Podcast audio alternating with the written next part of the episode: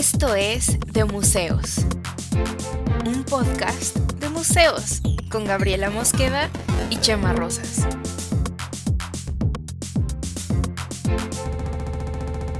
Bienvenidos. Queridos amigos, ¿cómo están esta noche? ¡Wow! Súper inesperado. Fue muy inesperado y aparte tan adecuado. Tan adecuado. Porque, déjate digo, eh, en los episodios anteriores, cuando estaba editando, como siempre empiezas ¡Ah! gritando. Siempre, y quienes nos están escuchando probablemente saben a qué me refiero, siempre el audio se truena en ese momento y se oye horrible. Y había olvidado Me estás decírtelo. criticando mis saludos. No, no, no. El, el asunto es que había olvidado decírtelo. Es en nuestras juntas técnicas que tenemos seis, siete a la semana. Sí. eh, se me había pasado decírtelo. Y en cuanto le, le piqué grabar, dije, chin, no le dije que no gritara. Y empezaste. Entonces, eso quiere decir que estamos conectados a un nivel cósmico mágico. Está cabrón. Ustedes no lo fue- saben, pero sucedió una vez que habíamos quedado de confirmar si íbamos a grabar un X hora. Sí. Y yo decía, "Mm, este güey no me está confirmando. A ver, déjale marco. Cami, se te olvidó, Cami, se te olvidó que hoy íbamos a grabar. Ah, no mames, sí se me olvidó. Dije, aquí está tu recordatorio, estamos conectados. Estamos conectados y no sé qué clase de musa te inspiró a, en vez de esta vez saludar como saludas normalmente, con toda esa energía y elocuencia, ahora irte más por una parte enérgica y sensual.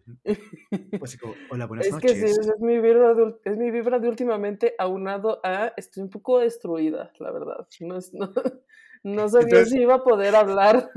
Ayer desperté en plan así de...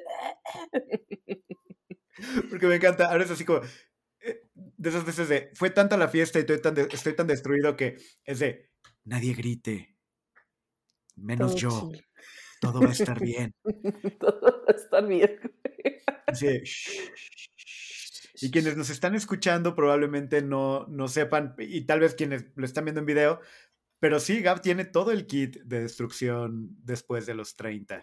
Eh, de, de el, el suero, Sí, les enseño. Yo soy adicta a los sueros. Yo de verdad luego siento que, que muchos males de mi vida se pueden arreglar si tomo suficiente electrolito.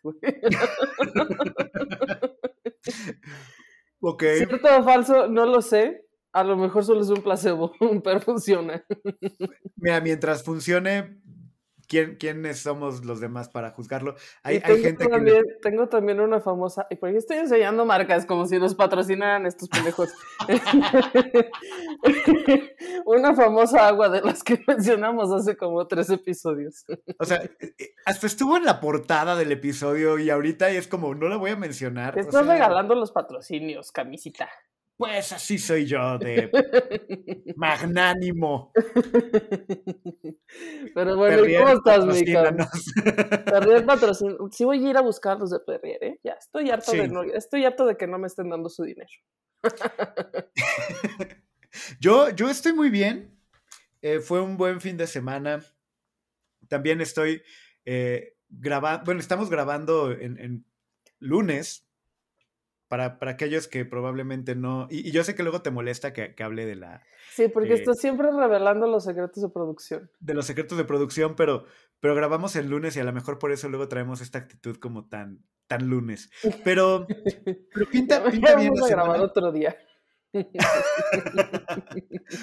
Pinta, pinta bien este, la semana. Y mira, estamos aquí grabando un episodio más de Museos, el podcast de museos. De museos, el podcast. Y no tengo idea esta vez de qué va a ir eh, el, el podcast. Eh, cuéntanos, Gab, Según ¿de el famoso, el, el el muy episodio famoso, cuatro? eh, de museos. pues según nuestra planeación que yo acomodé en un Excel y tú acomodaste en un post-it, Que después perdí, pero sí. hoy no toca este tema, pero hoy es el tema del que vamos a hablar, que es este. Comprar y vender patrimonio, todas estas cosas que han pasado de que si van a subastar quién sabe qué obra en París y que el gobierno dice, ay, regrésenme la obra y que estos dicen que no y unos que sí. y que si los derechos de los pueblos indígenas por sus textiles y eso, entre otras cosas, y un poco de historia, eso vamos a hablar hoy. Ok, entonces seguimos en esta línea de meternos en temas ríspidos de apropiación cultural, patrimonio y todo esto. Sí, tú tienes un poco de idea de esto seguramente. O sea, algo has leído, visto. Un poco, sí, eh, no mucho la verdad, y eh, en ningún momento creo, me creo experto para nada en estos temas. Este, solo sé que son temas suficientemente polémicos para que a ti te gusten mucho y para que posiblemente alguien nos reclame de que estamos diciendo tonterías este, y que nos caiga hate. Pero mira, también de eso se vive a veces. Pues sí, pues sí. Pero a ver, entonces, ¿qué, qué, qué, qué, qué tú opinas? Hablé, porque hablé como puertorriqueña. Pero ¿qué tú opinas? ¿Qué es lo que opinas tú? ¿Qué es lo que yo opino? Pregunta que te hago. ¿Qué es lo que tú opinas? contexto, please. A ver, hablando de patrimonio, venta de patrimonio cultural, o, en qué, ¿o en qué aspecto? O sea... Pues sí, sobre todo yo, yo pensaría en este par como de, como de un poco debates que hubo recientemente, quizás hace como unos meses, eh, de unas piezas que se iban a vender en una subasta en París, en Christie's creo, en una casa de subastas, que el gobierno les mandó así de que, yo no sé por qué este gobierno le mama mandar cartas, como si fuera 1748, güey. O sea, ¿por qué, no, ¿por qué no hacen una conferencia de prensa o algo así más normal? Un video, ¿por qué mandan cartas? Pero bueno. Tienes razón, a este, este gobierno no le gusta hacer conferencias de prensa. Pero, pero les va más el también. bueno, eso Las dos cosas, ¿verdad? O sea, sí. Sí, pero estas, estas cartas, ¿de, de qué iban o qué? Pues de que le mandaban una carta, no sé si, si al gobierno de Francia o como a Christie's específicamente, en plan, oye, tienes ahí unas cosas que, ah, que son mexicanas, ¿eh? Son mexicanas.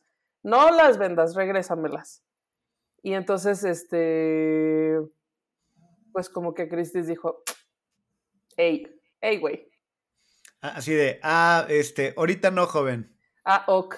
Y entonces, ah, este, y pues los ignoraron, obviamente porque ¿quién manda cartas en el 2022, güey? Pero a ver, ahorita independientemente un poco de las cartas, hablemos, habíamos platicado un poco de este tema cuando hablamos del penacho de Moctezuma. Bueno, cuando, cuando, estábamos platicando, y no particularmente del penacho, más bien estábamos hablando de la, este asunto del Museo Británico y, y su tendencia de decir, Matanga dijo la changa por todos lados, ¿no? Vayan a ese muy fantástico episodio de eh, que hace grandes a los grandes museos. Que hace grandes a los grandes museos. En la lejana, ya lejana primera temporada de este podcast. Sí, y que, y que la idea es, bueno, museos que recogen cosas de culturas de muchos lugares, pues cuando tienes una, eh, un país, nación imperialista, como que como parte de su, de su historia fue de conquistas y de generar, generar imperio, pues hay museos repletos de pues patrimonio cultural de otras culturas, de otros espacios. Y es lo que hay en los museos y es como, bueno, ¿a quién le pertenece eso? ¿No? Este, y creo que aquí hay una gran, o sea, por un lado sí creo importante que se debe reconocer la propiedad de, la propiedad cultural de los pueblos. Eh, sí creo que puede, que puede haber una, un reclamo legítimo de, hey, eso es mío. Regrésamelo. no te lo quería prestar y te lo llevaste y ahora deja de presumirlo y mejor dámelo otra vez. Mm, creo que puede haber un reclamo por ahí interesante. Sin embargo, tengo por eh, eh, una otra parte de mí tiene una perspectiva más, tal vez pragmática de la historia. Y el hecho de que un objeto cultural esté en un museo de los imperialistas, también dice muchas cosas. Y es un testimonio que habla muy fuerte de la historia de robo y conquista de ese que lo está presumiendo. Híjole, Cam, te pusiste súper deep. Pero sí. ¿Sí? Pero sí. No, pero es que. Pero tienes razón. O sea, sí. creo, creo que habla, habla mucho de eso. Y, entonces, em, lo, platicábamos también de pronto cuando hablábamos de las este, esculturas y, de, lo que se pone en el público y todo. Y, creo que, creo que sí, sí hay. O sea, la verdad es que mi opinión. Tengo como estas, estas dos ideas que, luego no sé cómo, cómo compaginar con un, en una opinión específica, porque, porque por un lado creo que el reclamo de, ciertos pueblos es legítimo. Por otro, creo que justo eso, que hay una evidencia, el hecho de que estén donde están, es resultado de un proceso histórico que dice cosas eh, y de pronto no muy a favor de, los conquistadores de cosas y todo esto, ¿no? Hay eh, como, entonces, no sé. Es, me pasa a mí lo mismo porque mm, siento que hay, es un tema muy complejo, o sea, tiene muchas aristas como tiene mucha historia, ¿no? Em, o sea, por ejemplo, yo estoy de acuerdo contigo que puede ser eh, legítimo que un pueblo tenga derecho a reclamar un objeto, un objeto suyo, ¿no? Pero también es como que lo reclame el gobierno, o sea, el gobierno, el gobierno es dueño de la cultura. Eso a mí me parece cuestionable cuando menos, ¿no? Porque, y si el gobierno es el dueño de la cultura, ¿por qué lo manejan tan de la chingada? Entonces, ¿son responsables de la cultura? cuando realmente les ha preocupado suficiente? O sea, porque, mm, o sea, e, e, e, esta es otra arista, ¿no? ¿Quién los nombró a ellos los salvadores del patrimonio? Bueno, hay unas leyes y tal, o sea, sí, me, sí de hecho me metí un poquito a, a intentar revisar las leyes de, de monumentos históricos, artísticos y todo esto.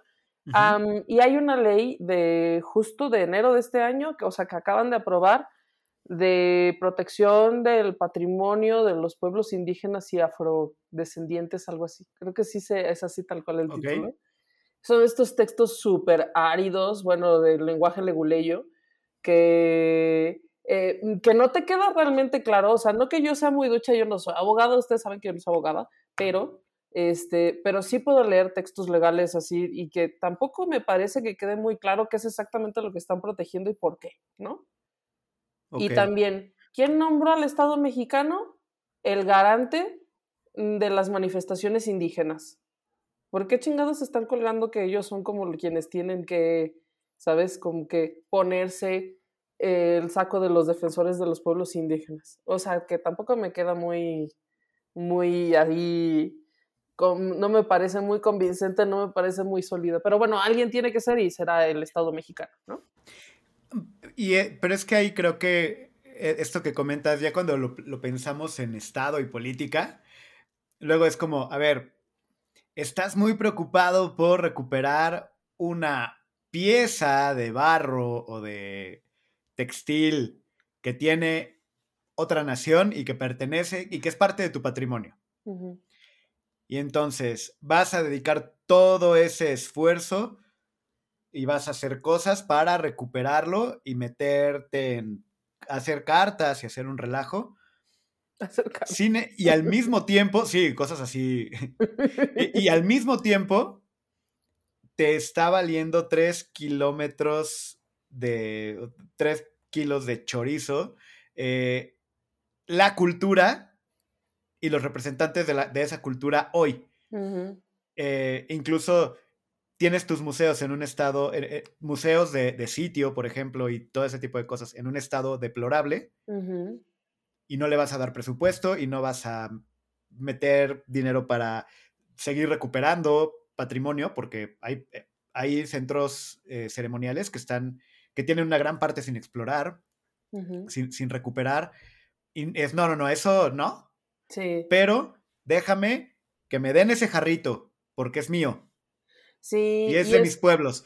Y la, gente que y la gente que es testimonio vivo de ese pueblo, él está en situaciones precarias, o sea, y, en una e, especie hasta, hasta como de subhumano, porque e, hay un racismo muy, muy fuerte en, en México y en muchos procesos que, va justo a las culturas, a los pueblos originarios. Entonces, es como, yo no, no compro ese, ese discurso de regrésame mi patrimonio cultural y pídanos perdón. Eh, me suena más a movimientos políticos para traer atención de diferentes cosas, más que una verdadera preocupación por el patrimonio. Más allá de lo que puedan decir eh, los estatutos del INA o cosas así, ¿no? Ya que digo, porque no tengo idea, porque nunca yo no los he leído. Pues sí, tampoco dicen más que, o sea, qué es lo que definen como patrimonio y hasta dónde están sus alcances y cuáles son los que... justo hablando de esto y del INA y todo, este, me, me acordé de, de una, una, una exnovia que tuve que caminando, caminando por. ¿Mm? Tiempo, es que ustedes no lo saben, pero a mí como me encanta que cuando alguien me cuenta algo de sus novios o exnovios, mi mamá hacerle como la primaria. Y todos lo saben todos mis amigos, pero nunca lo he dicho aquí. Perdón, Cam. pero, pero, es una mensada porque estaba caminando con, con ella en Guanajuato. ¿De la mano? Sí. Y ya ves que Guanajuato pues tiene subidas y bajadas y callejones. Y nos perdimos. Y era Guanajuato, aparte en época de Cervantino, ya sabes. Y nos perdimos y entonces yo estaba diciéndole, no, a ver, tenemos que ir a la calle tal, ¿no? Y ella me decía, no, es que aquí no es. Y le decía, sí, ya, esta es la calle. Solo tenemos que seguir derecho. Esta es la calle, no sé, te voy a decir algo, no me acuerdo la calle. tenemos que ir a la calle Alóndiga. ¿no? Y, ah, y, esta es la calle Alóndiga, solo tenemos que seguir derecho y llegamos. Me decía, no, esta no es la calle Alóndiga. Y yo, sí es. Me decía, no, esta es la calle Inmueble Catalogado. y yo, no entendía y de repente volteo y veo.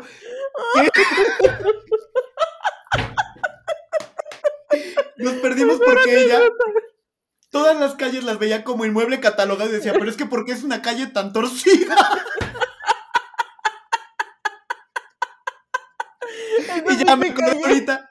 Esta pinche calle ya duró 25 calles, güey. Ya dimos 10 vueltas. Porque es la calle inmueble catalogada. Pero si vas a Guanajuato, busca la calle Inmueble Catalogado y te aseguro que va a ser una calle muy larga. Te aseguro que nunca vas a llegar a ningún lado de esa calle. Y bueno, como contexto, por si alguien de pronto se perdió en este chiste medio raro, en, esta anécdota, pero inmueble catalogado es lo que pone, es el INA, ¿no? A, ciertas, este, a ciertas casas que están catalogadas porque son parte del patrimonio histórico de la ciudad en la que están y lo vemos en los pueblos mágicos y todo. Y puedes encontrar esa plaquita en infinidad de casas cuando vas a Guanajuato, San Miguel de Allende estos pueblos, pero sí, e, es de esas veces que me ha dado mucha risa y que después me ha causado muchos problemas de pareja porque esa risa después fue burla y bueno.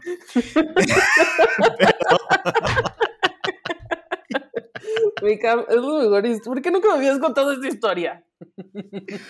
Porque es el tipo de historias que no cuentas así de las exes. Pero bueno, ahorita, y ahorita en un podcast. Muy bien, Chema. No podemos no decir nombres, pero sí.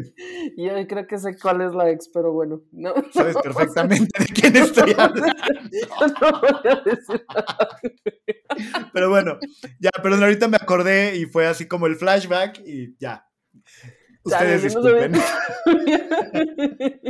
Excelente historia. De todos modos, ya no nos hablamos con esta mujer. Pero sí fue un pleitazo, ¿eh? Sí fue un play, fue muy, muy gran pleito, pero bueno. Ay, no puedo. Pero bueno, este, ¿qué iba de, esto se me, fue el, se me fue el pedo de lo que iba a decir. Todo por tu culpa, mi Todo por el inmueble catalogado. Bueno, hay otros, este, hay otros aquí en la Ciudad de México que son inmuebles catalogados, pero de limba. Creo que esto ya en algún momento lo mencionamos, ¿no? Em, de, una cierta, de un cierto año a cierto año, si los, si los inmuebles o lo que sea del patrimonio pertenece a esa época, de eso se hace cargo el INA, porque es sobre historia y antropología. Y de un X año hacia adelante, este, si es un inmueble catalogado, pues como pertenece a otra época, de eso ya se hace cargo el, el LIMBA, o sea, el de Bellas Artes, no el de Historia, ¿no? Entonces, en fin. Pero bueno, volviendo un poco a esto del, patrimonio y de, cómo...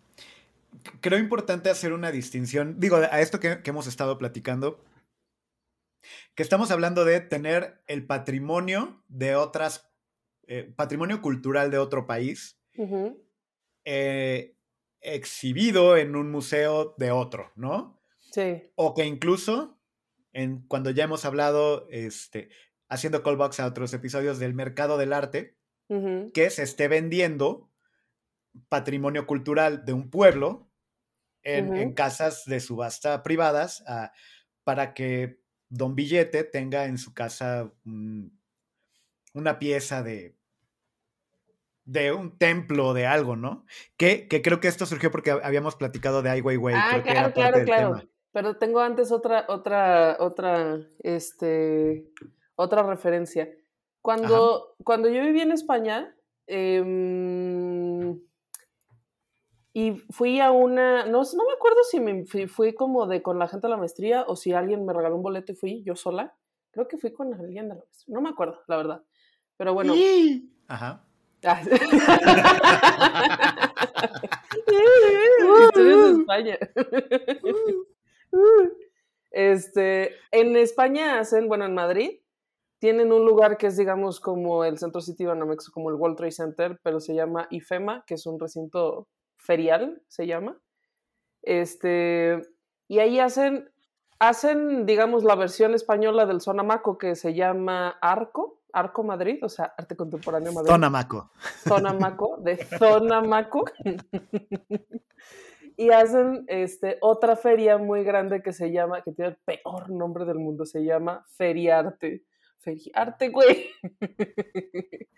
Pero feriarte es, digamos, solo anticuarios. No puedes con la risa, No, no, no. Se, me ocurrieron... el tipo de nombres horribles que me chocan, que los que tienen arte al final. Ya habíamos contado esto alguna vez en el podcast, cómo me cagan los nombres que tienen arte al final. Sí, y esa vez yo hice el chiste y tú te pusiste muy nerviosa porque hablamos del suegro de una amiga. ¡Ah!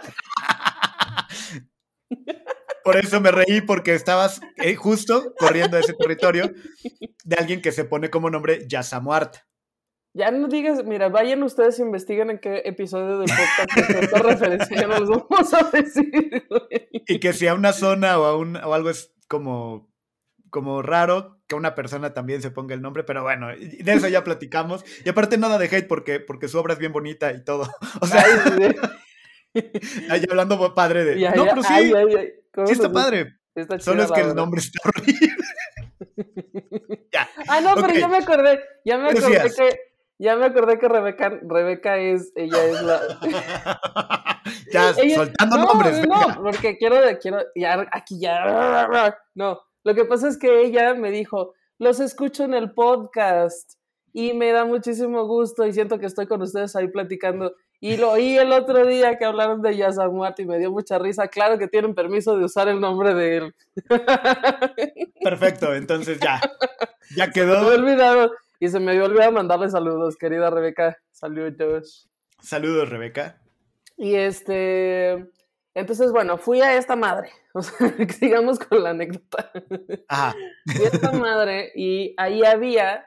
O sea, son. No es arte contemporáneo, son solo anticuarios anticuarios y venden pintura antigua, este, triquecitos, objetos y demás, ¿no?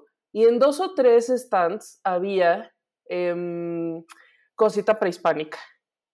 Cosita prehispánica que yo dije, esto, bueno, para empezar, no te queda claro si eso realmente es eh, original o no, porque muchas cosas pueden ser falsas y de hecho muchas lo son.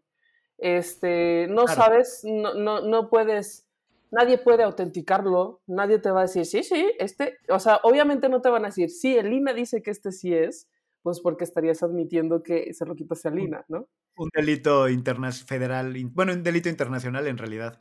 ajá, exactamente. Y entonces yo les dije, oigan, pero este es patrimonio de, o sea, yo bien ahí ya, yo bien, 25 años tenía y yo me estaba metiendo en pedos con esto de que, Oigan, pero esto no es, esto es patrimonio mexicano, ¿por qué lo están vendiendo aquí? ¿Tienen permiso? y este, y me dijeron, lo cual es cierto, bueno, no sé si sea cierto, pero, o sea, es cierto el hecho. Si alguien compró, vendió o sacó de México cosas eh, que ahora pues se consideran patrimoniales antes de que existieran las leyes de protección de patrimonio, no es ilegal que lo tengan y lo vendan. Y no tendrían en estricto sentido por qué regresarlo a nadie. Porque en el momento en el que eso salió, y esto fue como los 70, o sea, ni siquiera hace tanto tiempo, pues eso estaba permitido, no había ninguna ley que lo protegiera. Entonces lo que me dijeron fue, pues yo supongo que ya lo tienen muy entrenado, o supongo que antes alguien ya les había preguntado esto, entonces me dijeron, no, porque salió antes de la ley de quién sabe qué, de, de México, de tal. Entonces ya lo sabían ellos. Con lo cual ahí el tema no es, el tema pues es debatible, ¿no? O sea, ¿deberían de regresarlo? Pues ¿por qué? ¿Por qué si no violaron ninguna ley al sacarlo? ¿Por qué si el Estado mexicano nunca se preocupó antes por proteger esas cosas? ¿Sabes? ¿Por qué no, o sea, ¿por qué, por qué ahora tendrían que verse obligados y sentirse mal por tener algo? Pues, a ver. Ok, sí. Ajá. Y creo que sí hay porqués. A ver. Eh, no me regañes, no me regañes. Yo estoy no, lanzando no, la sea, pregunta retórica. pero es que justo es lo que te digo, porque sí creo que hay un reclamo. O sea, sí creo. Mi, mi cabeza siempre se va a las dos partes, ¿sabes? O sea, ni siquiera tengo como una. Luego no sé cómo reconciliar las ideas que tengo al respecto en una opinión clara. Así me pasa a veces con cosas y creo que a todos, ¿no? Espero. Sí. No, eso es porque eres Libra. Ah. No, no Cero Libra, ¿eh? O sea, ¿Qué eres? ¿Qué signo eres? tú? 100% Virgo, nunca invirgo. Sí. Ah, claro, tú eres Virgo, ya. Ay, bueno, creo que- Ay, tiene tanto sentido. Ahora tiene sentido. Que ahora creo que con estas nuevas modi- modificaciones que hubo, creo que ahora soy Leo. Ya no entendí eso. Pero bueno, ¿Cuáles modificaciones? la verdad me vale- no sé, sé que hubo como movieron las fechas. Pero bueno, ese no es el tema. ¿Ah, sí? yo, yo ubico que soy Virgo y ya, ¿no? Y ahora hasta se me fue la onda de qué rayo. ¿Ves? O sea, estamos en tangente. Porque piensas las dos, porque, porque consideras las dos, las Ah, dos ya, posturas. ya, ya. Sí. A ver, pongo el, pongo el ejemplo de Museo Británico. No me acuerdo, no ubico las fechas, pero he sabido que en ciertos momentos museos como el Museo Británico tuvieron como parte de sus exhibiciones a seres humanos vivos. Es verdad. Por ejemplo, pigmeos. Sí, o aborígenes australianos también. Aborígenes en australianos. Entonces, no tienen horrible, por qué horrible todo ese pedo. No tienen por qué sentirse mal si no había leyes que los protegieran. No, sí tienen, güey. ¿Me explico? O sea, y Sí, no estoy no es lo o sea, mismo. No lo es lo mismo, pero a lo sí. que voy. A lo que voy. Sí, entiendo la parte legal de, ah, bueno, antes de que existiera esa ley, no tienen por qué sentirse obligados a cumplir la, la, la. Totalmente de acuerdo. Pero, o sea, hablando legalmente, pero hablando de eh, moralmente o éticamente, sí habría algún tipo de responsabilidad y más porque es una relación de poder. O sea, no es como, ah, se las trajo un amigo de cuando fue en su viaje a Cancún. No. Sí era así, sí era así muchas veces. ¿Sí? Nos, mm, sí, porque eran gente que viajaba de otros países y ellos iban, o sea, de hecho, según tengo entendido, algún, uno de los grandes promotores de estas leyes de patrimonio cultural fue Diego Rivera, eh, pero él mismo tenía una colección súper cabrona de objetos prehispánicos que él iba y pinche se ponía a escarbar y sacaba y se las llevaba de los sitios arqueológicos, ¿sabes? Y las y la están en el, Anahua- en el Anahuacalia y las puedes ir a ver. Entonces y- es como, y, dude, y o sea, también... las podemos ir a ver gracias a que este vato las escarbó. Pues, Siendo, ajá, y, y siendo mexicano y siendo parte incluso de, un, de, de una élite artística que nos importa lo que escarbaba y lo que tenía en su casa. Sí, pero, ajá, exacto. Pero lo, Eh, que, pero lo que significa también es que cualquier persona podía hacer eso. Eh, y incluso después de esas leyes, y cuenta la leyenda, que aquí, bueno, en donde estoy yo, en León, te- bueno, hay un, un profesor, que en paz descanse, que no era mexicano, y no voy a decir su nombre porque no voy a decir su nombre, pero... ¿Pero era de Polonia? Había un, sí, había un Ah. profesor polaco. Conoces perfectamente los rumores y las historias. De que de este rumor, no, a ver. Ok, perdón. Un profesor de Polonia y había una serie de rumores muy fuertes y a gente que lo aseguraba que los fines de semana se iba a una comunidad que está aquí cerca llamada Chichimequillas y tenía tratos con eh, personas de la comunidad, era amigo de muchas personas de ahí, incluso, y, y un tipazo, ¿eh? o sea, pero amigo de muchas personas de ahí y lo, tenía colección de cosas que sus amigos de Chichimequillas encontraban y gran parte de las zonas arqueológicas que ahorita tenemos en Guanajuato. Eh, y que en su casa podías ver una muy buena colección de objetos prehispánicos. Que él no siendo mexicano, creo que, creo que eso sí caía ya en delito federal. Por eso ni decimos nombres ni nada, pero... no, eh, pero él era mexicano, ¿no? Ah, bueno, no sé si se naturalizó después o lo que sea, pero sí es un tema que mm, pasa ahorita. Hay gente que hace eso hoy. Y también, y- y lo curioso, y perdón nada más que, que co- completar esta idea, y porque lo curioso es que muchas veces, no digo que el 100%, pero muchas veces, quienes muestran este interés específico y, y hacen este tipo de cosas Son extranjeros. son extranjeros.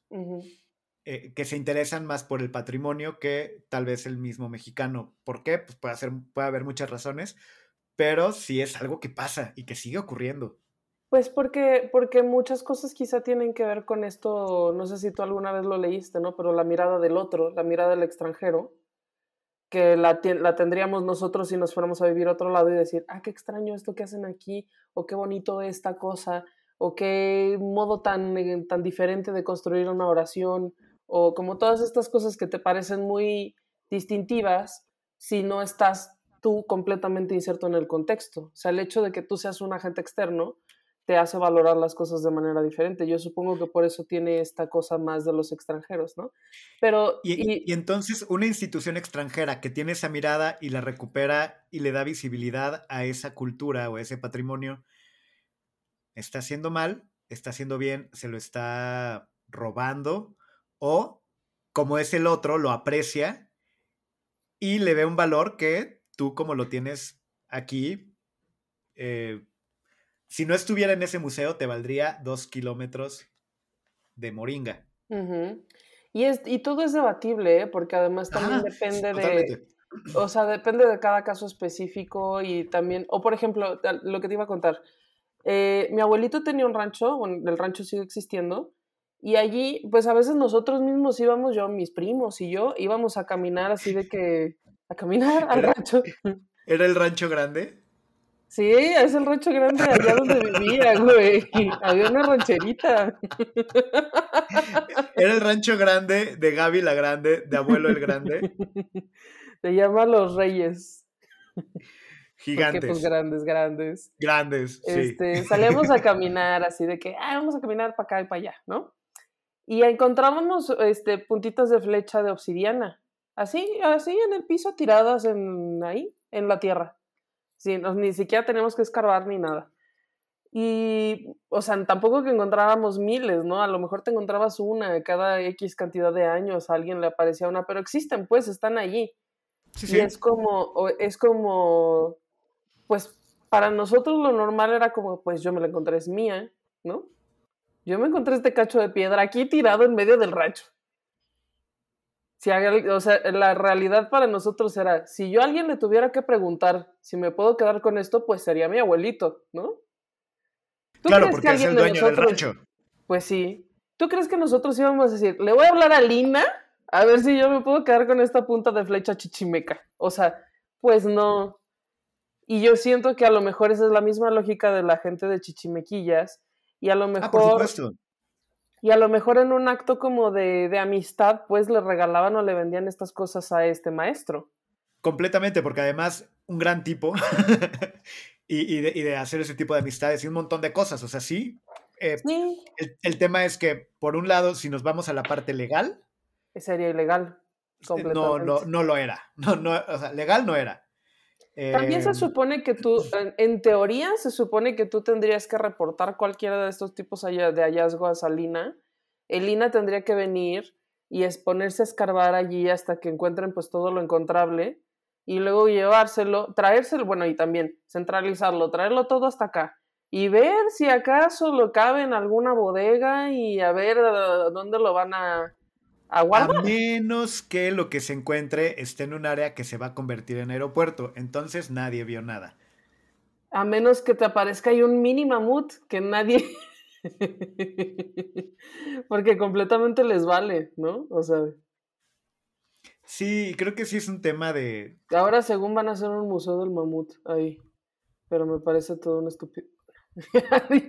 Mira, sí, y, y creo que creo que también es el, es, es el asunto, ¿no? Separar un poco la parte de, de las cosas que se hacen por, por política y atención y... O sea, podría haber un centro ceremonial increíble en... y- y totalmente desconocido, pero que están en el camino de unas vías de un tren. Y la cultura es maya, ¿no? Así casual. Y si apare te- ten por seguro que no nos enteramos. Pues no, también Eh, de lo que nos enteramos de lo del aeropuerto fue porque era demasiado difícil de ocultar, ¿sabes? Exacto. Y de todos entonces- modos dijeron así como, o sea, según la ley, tienes que, cuando es una obra, porque esto también pasa a veces cuando están construyendo carreteras, y ya ves que cortan por en medio de los cerros para, Para, este, para, para seguir la construcción, pues si en el momento tú cortas, cortas, bueno, cortas ahí como que si fuera un cuchillo, ¿no? Bueno, pero si empiezas a abrir brecha en el cerro y aparecen vestigios arqueológicos, tienen que detener completamente la, la construcción y tiene que entrar el INE y, mm, y pues tienen que dedicarle tiempo y demás a todo lo que, a todo lo que implica como esa conservación. Pero, pues, o sea, con la mamada de presión que tienen de, ay, es que tenemos que entregar, tenemos que entregar. ¿Tú crees que, que realmente recuperaron todo lo que había allí para poder ponerlo en un museo y tal? Yo siento que mil cosas deben haber dicho, tíralo, este, ay. Y, y como el tema, pues es también apropiación, es que qué tan, qué tan horrible sería que una a- alguna organización extranjera que sí está muy interesada en la preservación de esos objetos, dijera, oye, dame un par de semanas o dame tiempo y yo lo recupero y, y lo sacamos y, y le- y lo armamos por acá, ¿no? No, es mi patrimonio. Es mío. O sea, ¿me explico? O sea, es como, como un, un- una doble visión de, de algo que, ah, me estorba, pues puedo, ah, quítalo, ah, no pasa nada. Este, alguien más lo ve. Como, como los niños con las pelotas, ¿no? De, de este, de, de que está el niño ignorando la pelota, pero llega otro niño a jugar con ella y, no, es mi pelota, regrésamela. ajá, exactamente. Y Entonces ya hace, hace el berrinche y es bueno, está bien, ten, y, la quito y, y- y la, la pelota no me importa, lo que me importa es que no la puedes tener tú. Exacto. Para unas cosas muy patrimoniales y para otras cosas muy vale verga. Siento que un poco pasa eso. O sea, que es un rollo como así. Es muy real. con- como de pelota de niño, sí. Es muy real, es muy real. Eso, y luego pues también que, mm, por ejemplo, muchas de estas cosas que puedes ver que se vendan en, en, en Europa o en otros lados, pues no necesariamente se las, a lo mejor las compraron, ¿sabes? Porque gente, nativos, nativos, este, gente de- o sea, gente de la zona, pues, que esto también pasaba, por, según yo entiendo, en el Cóporo, que el Cóporo también ya es una zona arqueológica determinada, pues, por el INA. Ah, pero antes de que le pusieran, porque también esto pasa, al INA, pues, como que sí le importaba mucho lo, todo lo mexica y así, pero como que de Guanajuato para arriba también les valió mucha verga, nunca tampoco como que pusieron mucho interés en, en explorar los, los vestigios del pasado prehispánico de esas zonas, ¿no? Entonces, apenas hace pocos años que en Guanajuato existen zonas arqueológicas eh, como tal, ¿no? Establecidas por el. INA. O sea, estamos hablando de menos de ocho años o así. O pon tu 10. Pon tú 10 años, pero ya sería que- como de que mucho. Los proyectos tienen más tiempo, pero los abrieron hace cosa de máximo 10 años. Ajá, y está Cañada de la Virgen, que está como por San Miguel de Allende, y así hay varios, Y ¿no? que sí entraron mucho antes, porque pues, hubo un- todo un rollo de preparación y de man- manejo, pues. Pero sí, la apertura de los sitios no, no tiene más de 10 años. Pero antes de eso, y eso suele suceder mucho como en zonas de este tipo, la gente sabe, porque la gente tiene esta idea, o sea, como yo, por ejemplo, que yo sabía que ahí en el rancho de mi abuelito había puntas de flecha, pues la gente de los pueblos sabe, pues aquí, aquí había como una pirámide, aquí había como una cosa ahí que se habían construido, ¿no? La gente lo sabe. Y entonces la gente solita, pues iba y, escor- y y encontraba cosas, y si las podían vender, las vendían. O sea, eran los mismos, ellos, la misma gente del, del pueblo, ¿sabes? Entonces es como... Sí, claro. Y si algún extranjero se los compraba, pues también ellos como de que decían, bueno, pues está, está chido, pues yo estoy vendiendo esto, yo lo encontré. Y ellos lo valoran y me lo van a pagar en tanto, pues y lo seguramente lo cuidarán, lo tendrán ahí en un lugar especial de su casa o algo por el estilo, como este maestro, ¿no? Y, y mi punto es que pensar todo esto, o sea, este razonamiento y que, y que es pues real en muchos sentidos, porque es de, de lo que observamos que está pasando, es muy triste. Es O sea, no debería ser así. O sea, no, no tendría por qué. Me- o sea, tiene sentido porque es como, ah, sí, no hay pelen, hay carencias, hay ta, ta. Por lo tanto, pues está bien que un extranjero se lo lleve y que lo valore. Está bien feo que pensemos eso. Está bien. feo Porque que por un lado es el rollo de. Ajá, es un rollo de la pelota, de, ah, sí. Y por otro lado es como, como, ah, no, que, que, que ese extranjero se lleve la pelota porque él sí sabe jugar con ella. Tú no. Es. Está, está horrible. O sea, por eso ves, ves, me pasa mucho eso. Tengo Es estas es dos tema- ideas es un tema muy complejo. No, sí es un tema muy complejo. y está ¿eh? muy feo. Ujú, Luego es- también, o sea, feo. podríamos entrar en, en, en todo este tema que, o sea, bueno, está la ley de la ley de monumentos históricos y demás, que esa es la, la que decíamos de Diego Rivera, y la otra que te decía que se aprobó apenas este año eh, de protección del patrimonio de los pueblos indígenas y así. Que esa es como, porque también hubo mucho este tema de que, pues, de repente en la colección de quién sabe qué marca mamona europea aparecían pues unas blusas con unos bordados igualitos a los de los pueblos de Chiapas eh, y de Oaxaca y así, que son textiles ceremoniales y no sé qué. Entonces, como que esta ley intenta proteger eso como de la apropiación cultural, no solo de ¿Qué? como las cosas específicas, sino como las ideas y las representaciones culturales. Que yo creo que son dos temas que sí se tocan, pero que son muy distintos. O sea, que no es lo mismo. No es lo mismo. O sea, se tocan en ciertos vértices, sea, en ciertos puntos, pero. Pues sí, una cosa es apropiación cultural. Bueno, una cosa es venta de patrimonio Ujú, y, o- y o, o- o apropiación de un patrimonio ajeno al tuyo. ujú. Y la otra es esta parte de la apropiación cultural que, híjole, aquí sí también es un tema súper complejo y del que, o sea, de, de ninguno de los dos soy experto ni sé, o sea, tengo opiniones, ¿no? Y tengo ideas, pero de, de esta parte del, del eh, la apropiación cultural, ah, es, es también como, hay un reclamo claro, sí, y, y- y Ujú. válido. Eh, no encuentro mucho cómo defender a, a- a, a estas empresas que toman y, pues sí, prácticamente se roban los diseños y los hacen chic. O sea, es- sé comercializarlo y te la dejo caer en el mil veces lo que le regatearías a, a la persona que lo diseñó, ¿no? Sí, O pero fíjate, la heredera fíjate, de. Aquí O te, sea, ahí aquí no encuentro mucho cómo defender. Es que está bien, es, es igual bien complejo, porque eh, eso te iba a contar.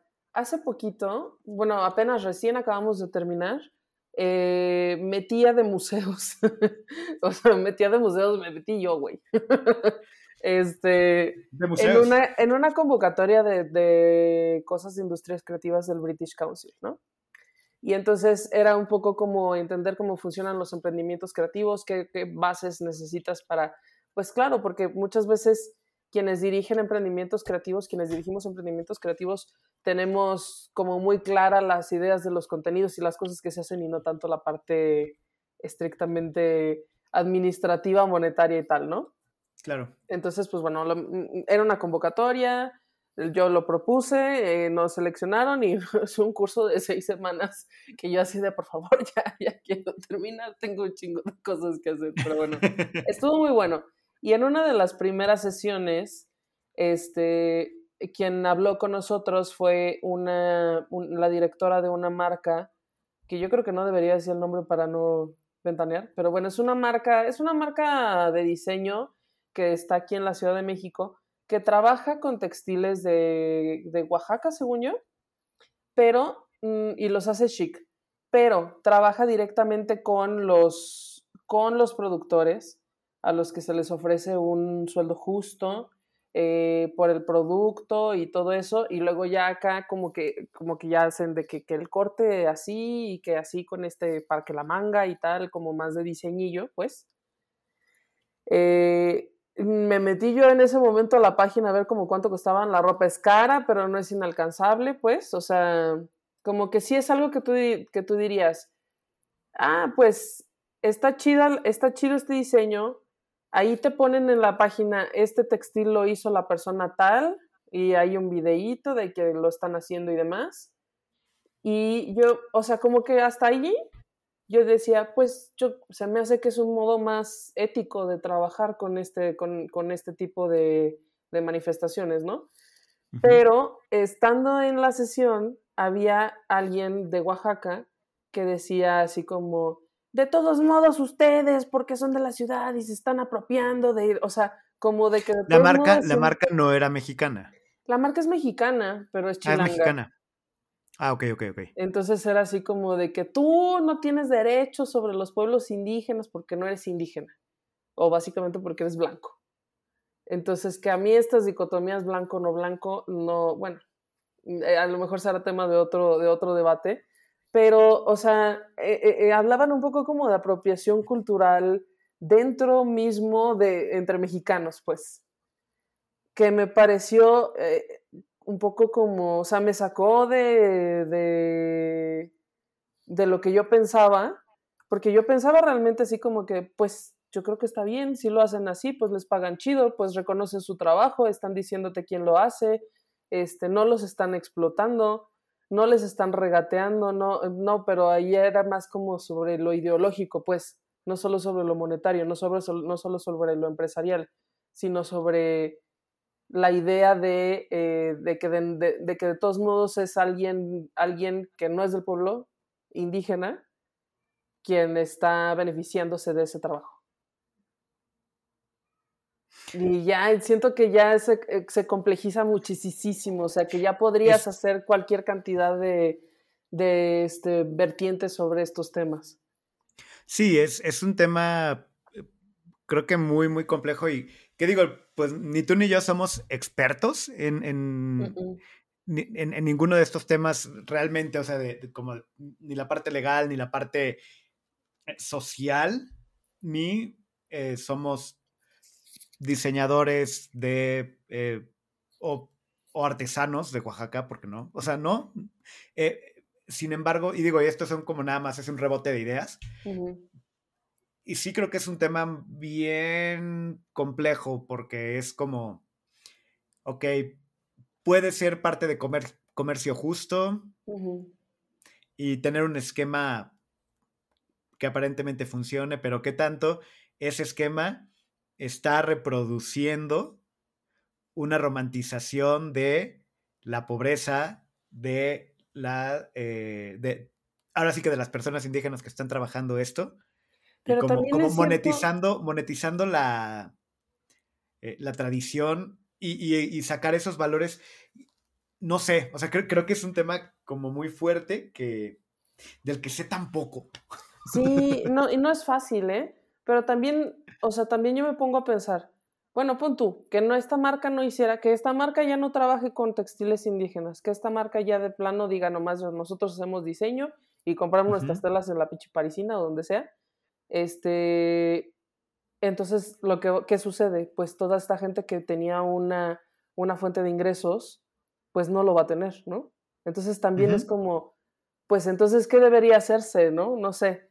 Entonces, bueno, hay, hay muchas aristas, pero y ya para ir cerrando, creo que ya nos estamos un poco sobre el tiempo, pero todo esto, toda esta reflexión y la, el motivo por el que lo metimos en los temas del podcast es porque, y esto es eh, lo que íbamos a mencionar al inicio y ahora lo estamos mencionando para cerrar, eh, hace ya también unos años fui a ver una exposición de, en el MUAC, en, en CEU, de, este, de Ai Weiwei. En la exposición era un templo, era un templo, era un antiguo templo budista chino que este, eh, eh, se desmontaba y se llevaban como todos los troncos y tal. Em, le faltaban piezas, algunas cosas las había vuelto a, las había restaurado o habían sustituido algunas piezas el mismo Ai Weiwei. Entonces, de algunos troncos estaban, o sea, para que tú supieras que eran como sustituciones o reemplazos, estaban pintados de colores como muy brillantes. Entonces, este, así como eh, quedaba como una cosa muy tradicional, pero con los colores y demás.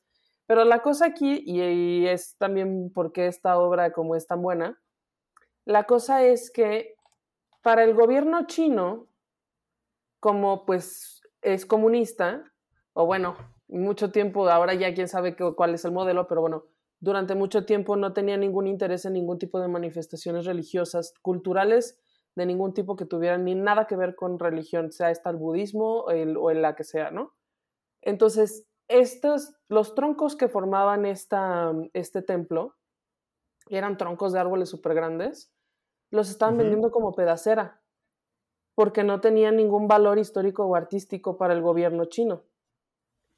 Entonces, Ai Weiwei los compró. O sea, fue tan así. Al gobierno. Sí, los compró, ajá.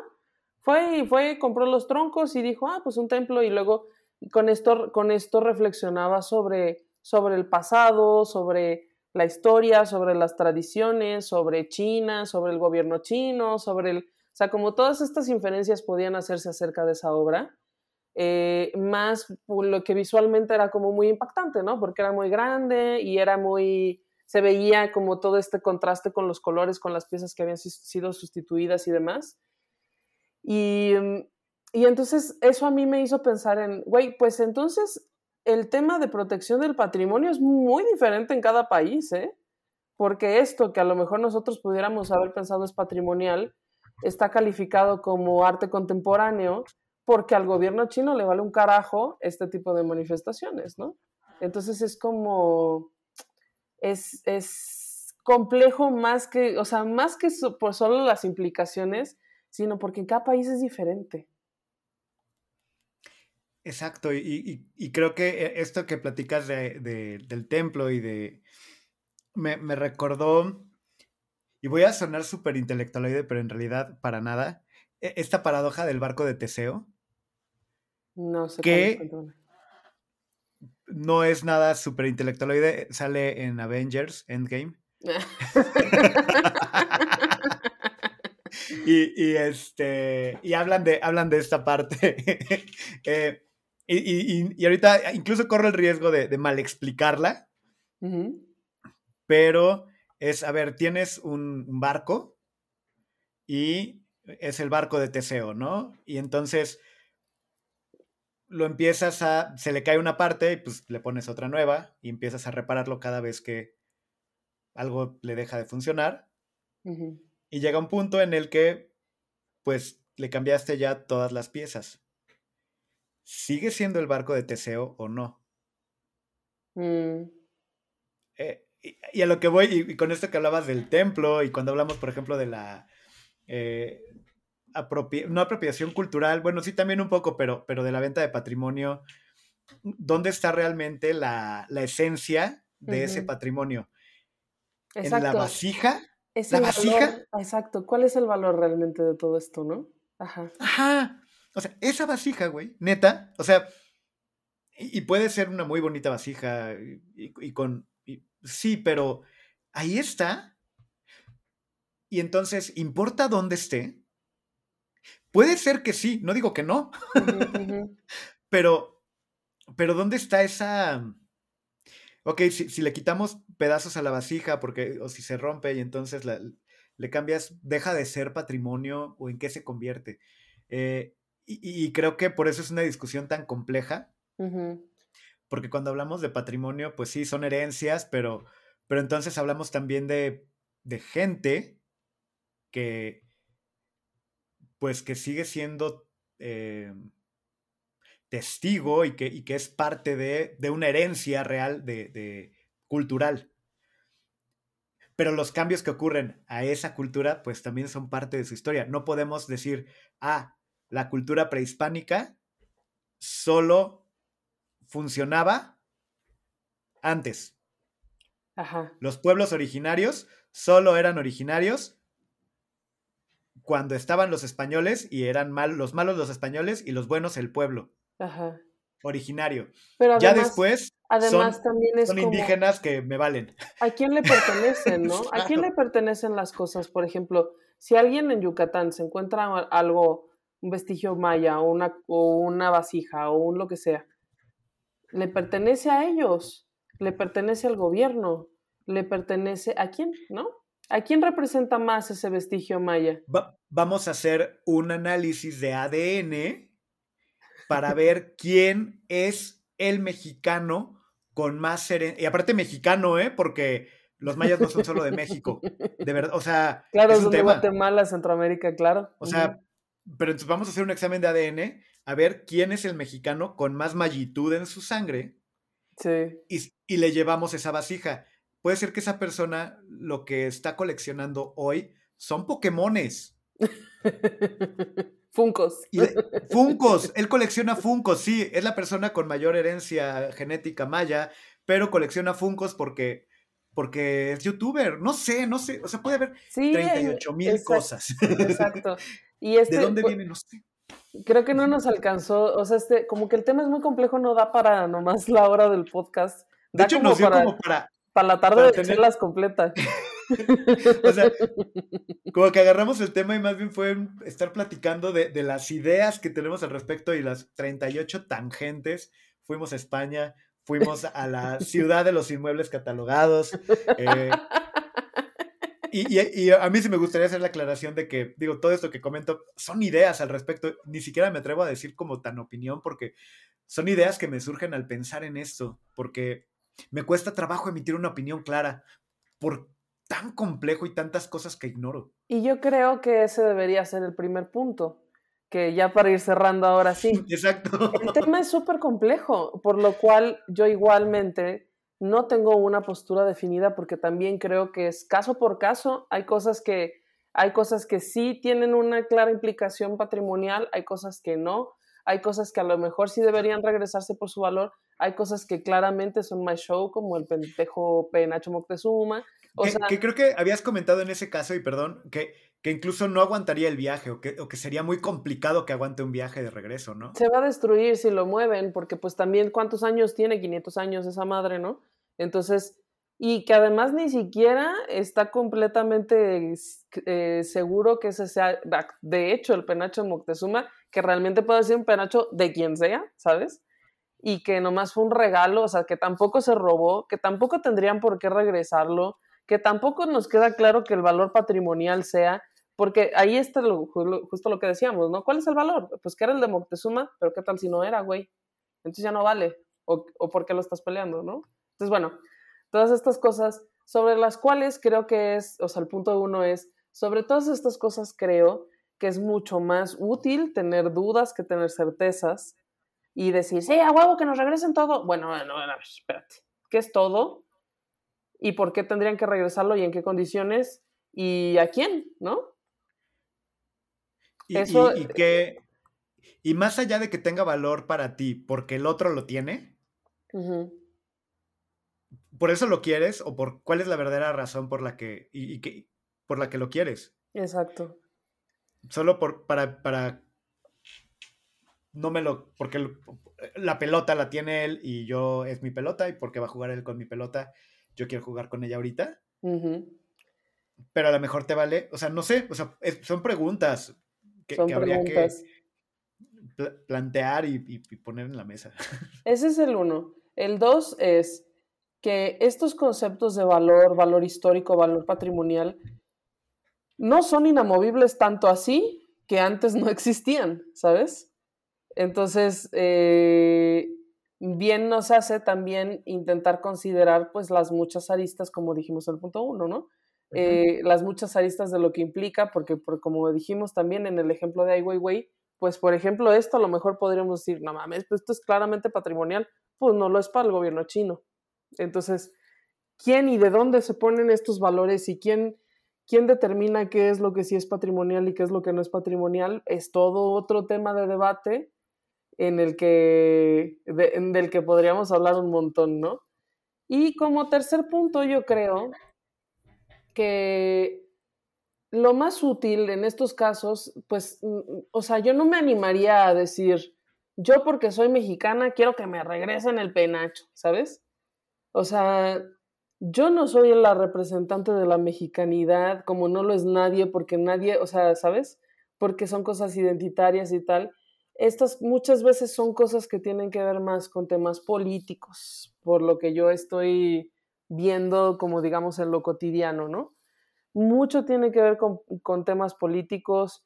Em, igual, por ejemplo, lo del patrimonio de los pueblos originarios, o sea, como que, como que el debate está muy bueno por considerar que sí hay cosas que tienen en sí mismas un valor, ¿no?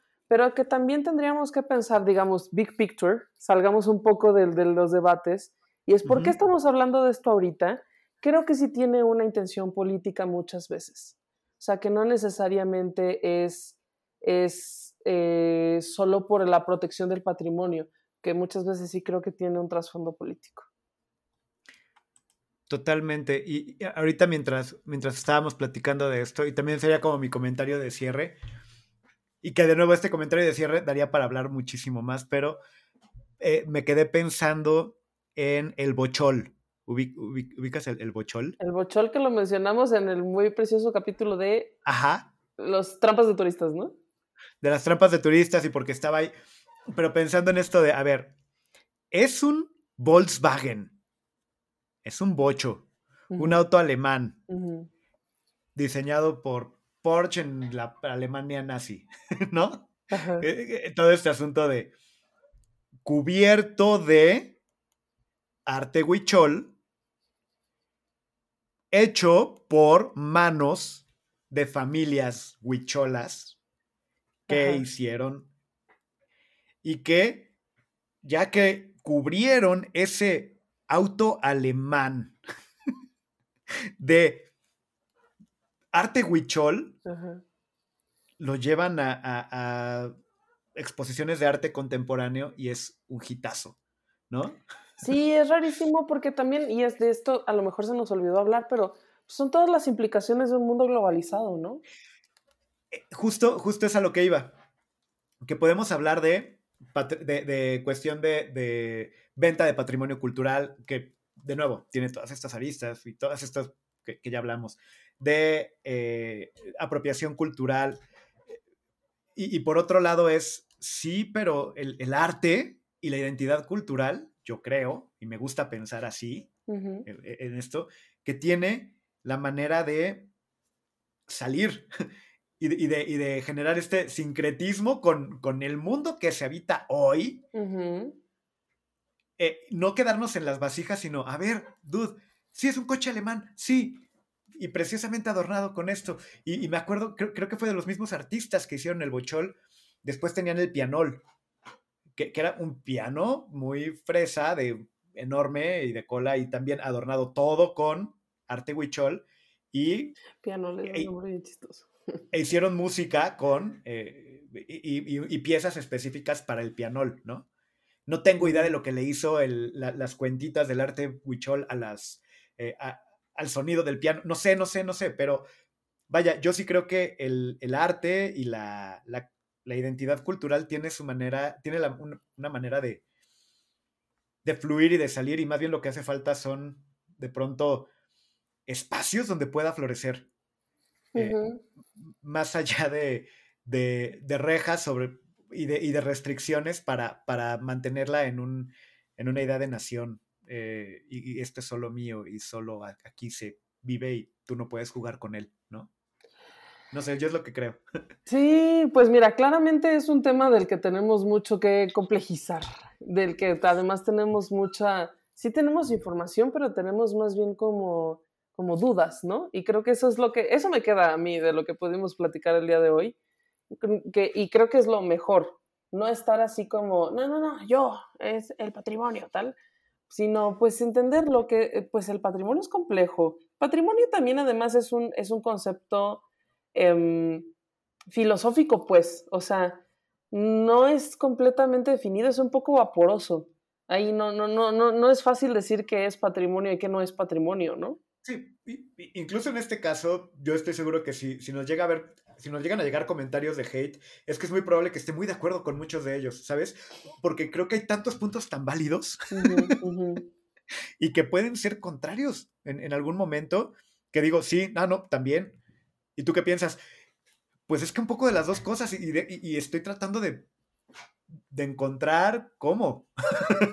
Sí, está complicado. A lo mejor podríamos hacer un segundo episodio de este, ¿no? Habiendo ya leído un poco más. Sí, no, y también. en mejores condiciones de hidratación, yo.